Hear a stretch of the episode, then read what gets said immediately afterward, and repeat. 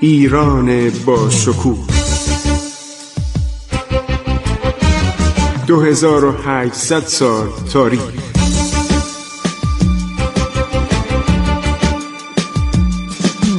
عبور از تاریخ.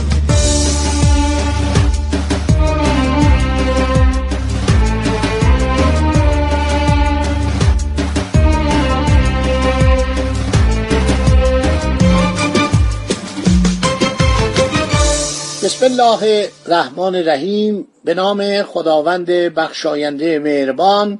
من خسرو معتزد هستم در برنامه عبور از تاریخ. خب گفتیم که خبر ورود فتلی خان به تهران صادق خان را ناگزیر ساخت. البته فتلی خان بهش نمی‌گفتن بابا خان می‌گفتن شد فتلی شاه که زودتر بر قزوین تسلط یابد. ولی حاکم آن شهر تلاش او را برای ورود به آنجا خونسا کرد. بس اینطور نبوده که بعد از فتلیشا می‌گفتن دولت روسیه و دولت انگلیس بعدن حمایت می‌کند از اولاد عباس میرزا برای سلطنت بر ایران. مزخرف بود. همه مزخرف بود. چون این دوره کریم خان رو دیده بودن علت بدبختی کریم خان و خانوادش این برادراش بودن. این صادق خان آدم بسیار محملیه تو تاریخ ایران. اومده و چشم بچه های کریم خان رو کور کرده. اصلا یک فرمانده که محل جبهه رو ترک کنه باید اعدام بشه. در جنگ جهانی هر کس که جبهه رو ترک می‌کرد ژنرالای ارتش شوروی مارشالای ارتش شوروی استالین اعدام می‌کرد. بدون برو برگرد. ایشون جبهه بسته رو رها کرده. ده ماه بسته در عرض شود معاصره ارتش زندیه بوده. چقدر خرج کردن. چقدر کار کردن. ایشون تا شنید برادرش مرده جبهه رو ترک می‌کنه. بستر ایرانیا گرفته بودن. تمام شده بود. سربازهای ایرانی رو محاصره می‌کنن همه رو قتل عام می‌کنن یه دم فرار می‌کنن.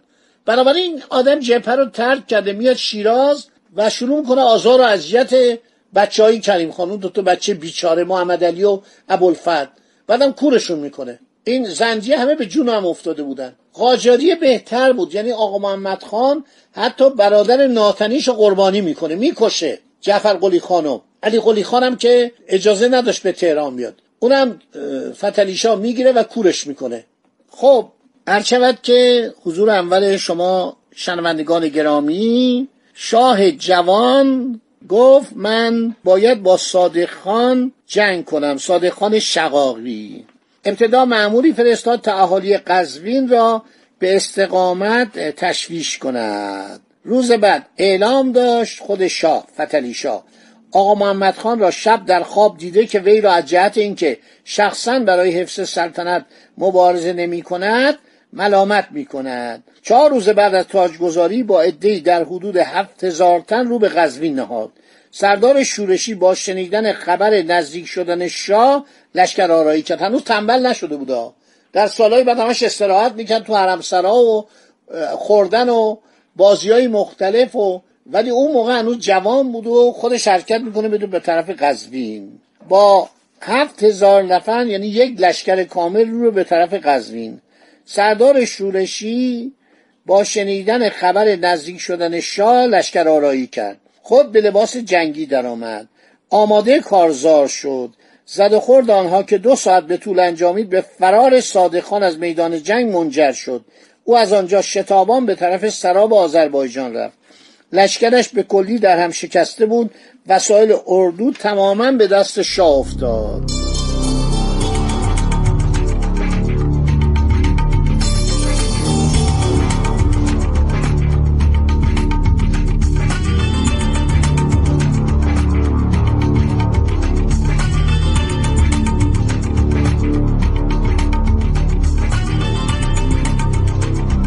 خبر این فرد اثر درخشانی در سراسر ایران داشت چون سرکش های دیگری را که شاید به فکر تقیان بودن معیوس کرد.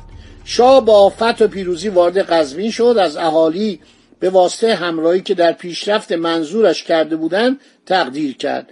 این شهر به عنوان زادگاه لغمان معروف است. در دشت پهناوری در حدود 90 مایلی تهران واقع اصلا از عهد بسیار قدیم تاریخ جهان است. میگه آغازش از قدیم بوده. محلی است که امپراتور هراکلیوس در سومین لشکرکشی خود به ایران بر آنجا دست یافت. بعد پایتخت اولین پادشاهان سلسله صفویه شد و به همین دلیل نام جاودانی در اثر میلتون پیدا کرده است. شعر میلتون شاعر انگلیسی جان میلتون بوده که درباره قزوین هم صحبت کرده. درباره ایران خیلی صحبت کرده شاه برادر خود را به مناسبت خدمات که در جنگ قزوین کرده بود حاکم ایالت فارس کرد. حالا درباره شهر شیراز و فارس صحبت کرده خیلی انگلیسی ها به شیراز علاقه داشتن و در مورد درختان نارنج و لیمو و چنار شیراز خیلی صحبت می‌کنن. میگه شهر در آن زمان 35 تا 40 هزار نفر جمعیت داشته. خیلی نکات جالبی داره. عرض شود که از فارس هم خیلی تعریف کرده. پر ترین ایالات ایران بوده. در اون زمان ایالات فارس از طرف شمال تا یزخاست وسعت داره. خب اینا خیلی درباره اوضاع جغرافی ایران مطلب نوشته و بعد رسیده عرض شود که ایالتی که شاه را به برادر خود تفویض کرده بود. صادق خان که تاج سلطنتی و جواهرات را از میدان جنگ قزوین همراه برده بود با تقدیم آن توانست با شاه آشتی کند و حکومت ایالتی را به دست بیارد. حالا ببینیم یه اشاره کردیم به نش آقا محمد خان. ابراهیم خلیل خان جوانشیر فرمانده شوشی فرمانروای شوشی دستور داد نش آقا محمد خان را در آن قله نگهداری کنند تا شاه راجب به آن دستور صادر کند. در اینجا گرند واتسون نوشته سه قاتل شاه صادق خداداد عباس علی من گفتم عباس ولی مثل که عباس علی بوده. یکی بعد از دیگری دستگیر شدن پس از آنکه با شکنجه به وسیله زنان حرم مادر فتلیشا و دو تا خانم دیگه پیرزن بودن. اونا رو تیکه تیکه کردن. در اوایل ماه شوال 1212 21 مارس یا نوروز و به علاوه جشن بهرام بود. فتلیشا به نام پادشاه ایران تاجگذاری کرد.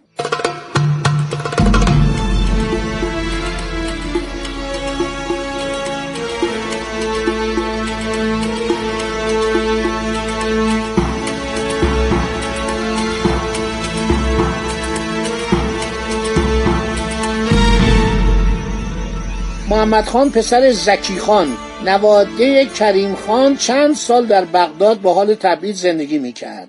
چون خبر مرگ آقا محمد خان به او رسید به جنوب ایران در نایه نرماشیر آمد سعی کرد قوایی فراهم آورد. چقدر این دقیق نوشته؟ ما اینا تو تاریخ ایرانی کمتر پیدا می‌کنیم. اصفهان را خواست تصرف کند. محمد خان زن پسر زکی خان نواده کریم خان. دیری نگذشت که قوای او به وسیله لشکری که شاه فرستاده بود شکست خورد. خود او نزدیک بود در باقی دستگیر شود لیکن توانست از آنجا به کوهای بختیاری متواری شود. شاه یکی از صاحب منصبان را افسران رو معمول می‌کنه که مردم اصفهان رو به خاطر اینکه با آن مرد سرکش همراهی کرده بودن توبیخ کند.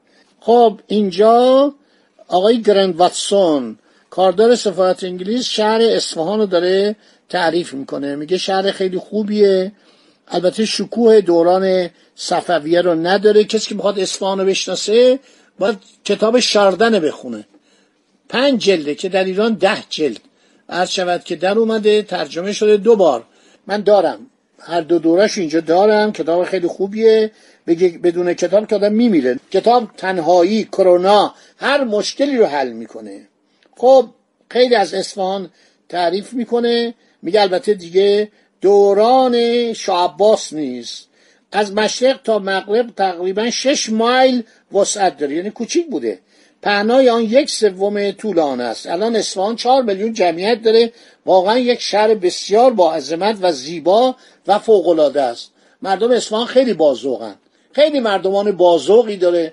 مردمان خیلی شیکی داره. من تو بازارش دیدم همه دارن انگلیسی صحبت می‌کنن. با این به صلاح توریستایی که می اومدن حالا که الحمدلله به خاطر این کرونا دیگه همه چی تعطیل شده. ولی دو سه سال پیش چهار سال پیش من دیدم توریستا که میان همه به زبان انگلیسی با اینا صحبت می‌کنن در بازار اصفهان شخصی همراه من بود از من پرسید چطور اینا انگلیسیشون انقدر خوبه؟ گفتم اون موقع که تهران یک قریه بود اصفهان پایتخت از سال هزار هجری قمری اصفهان جای قزوین گرفت.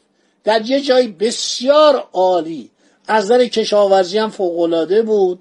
از تمام وسایل قنوات استفاده کرد شاه عباس و مهندس حاتم که اردوبادی که صدر اعظمش بود مهندس اصفهان بود. نگاه کنید اصفهان چه عظمتی داره و چقدر حال عثمانی ها رو گرفت. حتی برای اینکه می‌گفتن استانبول بندره کنار دریای اژه کنار بسفور کنار دریای سیاه کنار دریای مدیترانه کنار دریای سفید قرار داده مرحوم شاه عباس اومد یک جاده سنگ فرش عالی تا بهشر ساخت و اونجا کاخ ورسای برای خودش درست کرد که بعد از مرگ او در دوران بعدی در دوران شاه عباس دوم و شاه سلیمان قزاقها که طایفه ای از مردم آسیای مرکزی بودن حمله کردند و اون کاخهای فراباد و اشرف و نابود کردند. ماجراش طولانی من براتون گفتم. در برنامه های قدیم براتون تعریف کردم. خدا نگهدار شما تا برنامه آینده. بعضی میگن آقای معتزد چرا زیاد خداحافظی نمی‌کنه؟ ما وقتی برای خداحافظی نداریم. ما تاریخ ایران رو داریم میگیم. ما الان هفت ساله داریم تاریخ ایران رو میگیم. تازه رسیم به اول قاجاریه.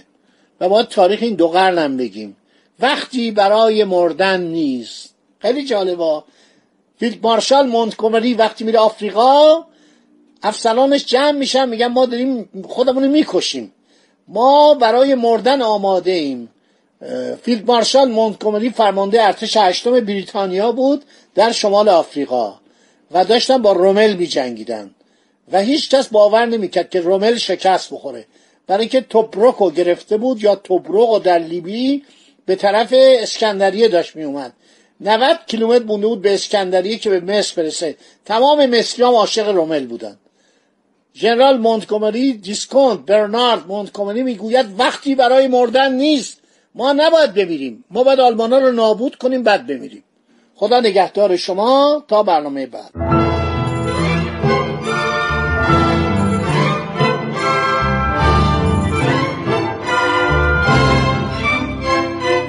عبور از تاریخ.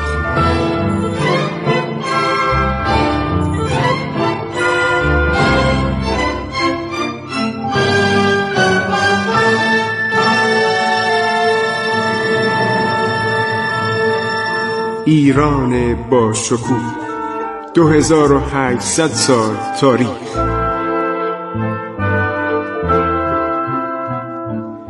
سرگذشت ایران ما به روایت خسرو معتزد